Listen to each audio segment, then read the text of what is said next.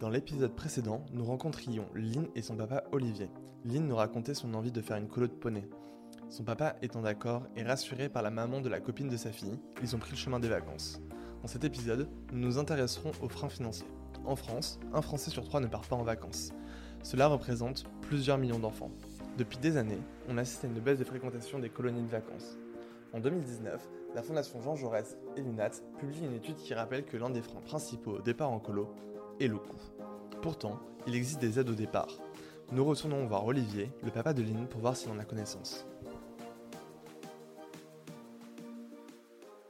Bonjour Olivier, est-ce que vous étiez renseigné sur euh, des droits à des aides pour partir pour envoyer Lynn en colo?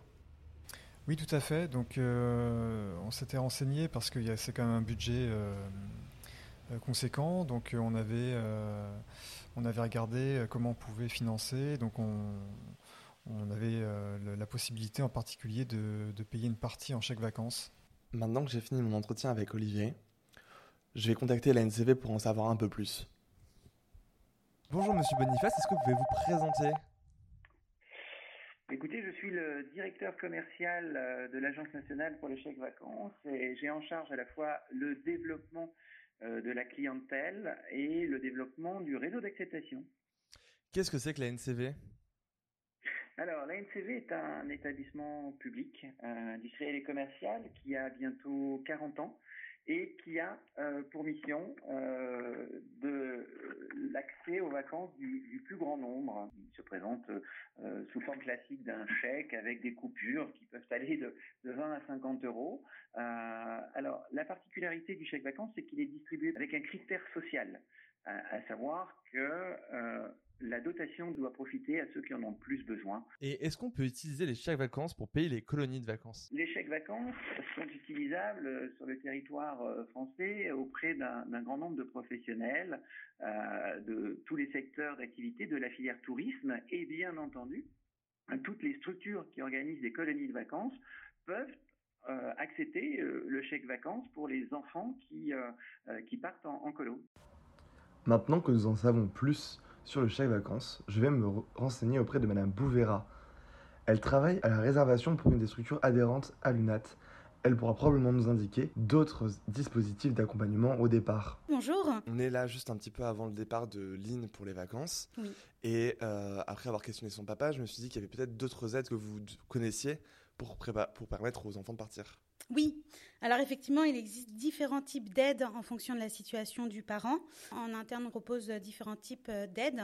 Donc, on a notamment les aides early booking, euh, voilà, une remise en réservant avant une, certaine date. On a aussi les remises fratrie pour euh, une remise à partir de l'inscription du deuxième enfant ou aussi les remises euh, parrainage. Euh, donc, par exemple, deux copains qui veulent partir ensemble, euh, l'un peut parrainer l'autre et ça leur permet à chacun de bénéficier d'une réduction sur le coût du séjour. Et, euh, et, voilà. Et puis en dehors de ça, après, on a aussi des facilités. Au niveau du paiement, on propose le paiement échelonné, qui permet à l'adhérent de pouvoir régler en plusieurs fois sans frais euh, jusqu'à un mois avant le début du séjour.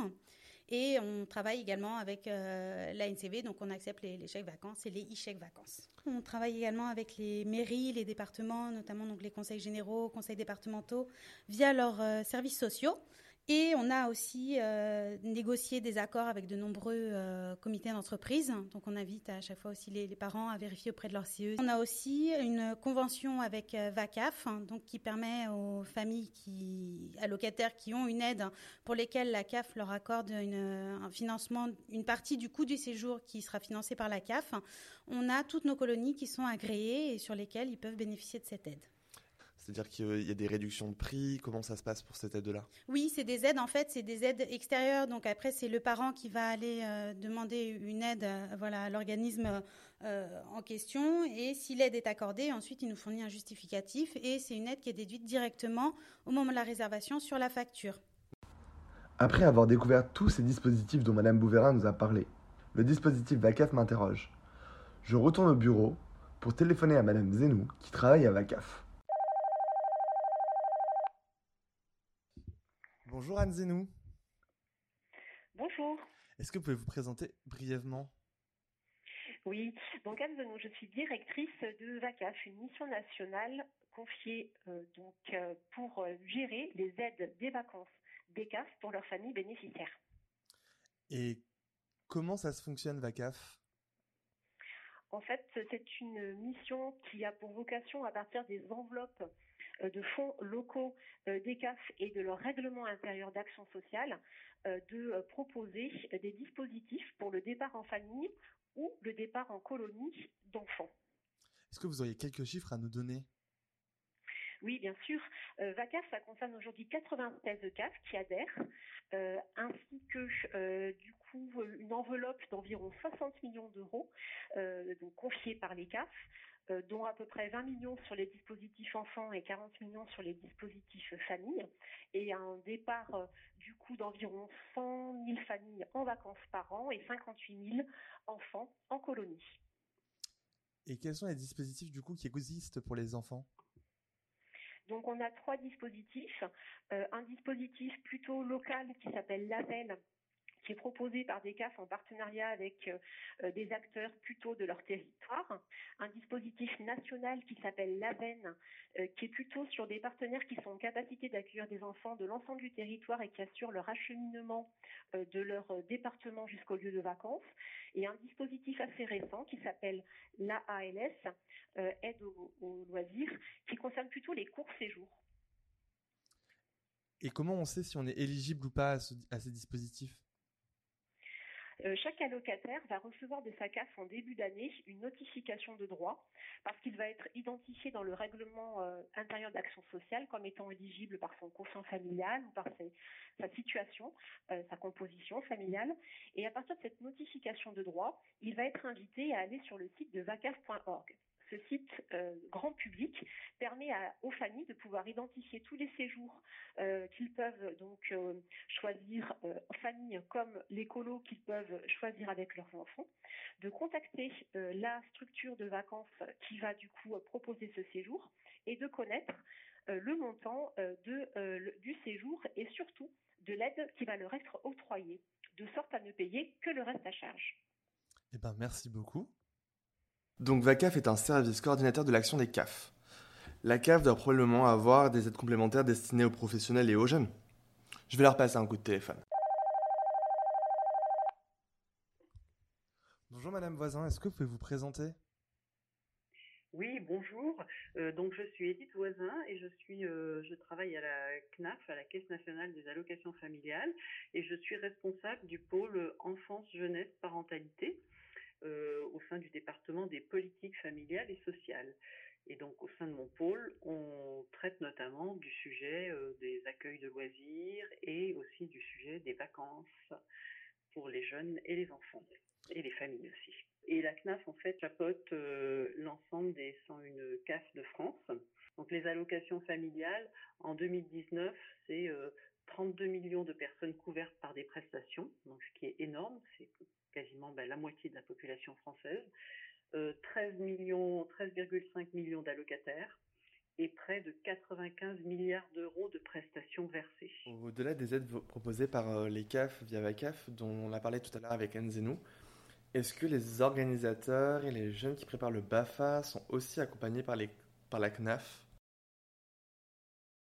il y a aussi euh, des aides qui peuvent être attribuées donc euh, aux gestionnaires de, structures, gestionnaires de, centres de vacances, euh, pour financer en fait bah, certains séjours d'enfants, d'adolescents, de jeunes. Donc ça passe par différents dispositifs financiers qu'on appelle dans notre jargon les bonus séjours enfants-jeunes dans le cadre des conventions territoriales globales. Ça peut être aussi, euh, euh, euh, ça peut aussi passer par les subventions qu'on peut verser aux accueils de loisirs sans hébergement qui organisent des séjours courts. Et puis là, c'est plus indirect, mais les CAF subventionnent aussi, aident aussi les jeunes qui veulent passer leur BAFA, parce qu'en fait, pour que des colonies fonctionnent, il faut qu'elles aient des animateurs, et ces animateurs euh, doivent être, euh, sont formés, doivent avoir une formation, euh, et notamment le plus souvent sont titulaires du BAFA, du brevet d'aptitude à la fonction d'animation. Et donc les CAF aident aussi les jeunes à financer le BAFA, qui est une formation payante. En 2020, on a peu près 20 000 jeunes à, financer leur, leur BAFA, ce qui représente à peu près la moitié des, des, des BAFA, des BAFA qui, ont été, qui ont été passés en France cette année-là. Merci beaucoup. Dans cet épisode, nous avons pu rencontrer différents acteurs de la solidarité, qui permettent d'avoir des aides pour le départ en colo. Vous pouvez retrouver l'ensemble de ces dispositifs en lien dans la description. Pour l'épisode prochain, nous retournerons voir Lynn et son papa pour voir comment ils ont fait le choix de la colo de cet été.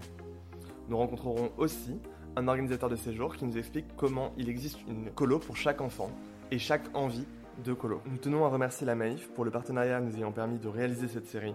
N'oubliez pas de vous abonner, de mettre 5 étoiles sur Apple Podcast, de partager sur vos réseaux sociaux. Et si vous avez envie de nous faire vos retours, vous pouvez écrire à communication at unat.asso.fr. A très vite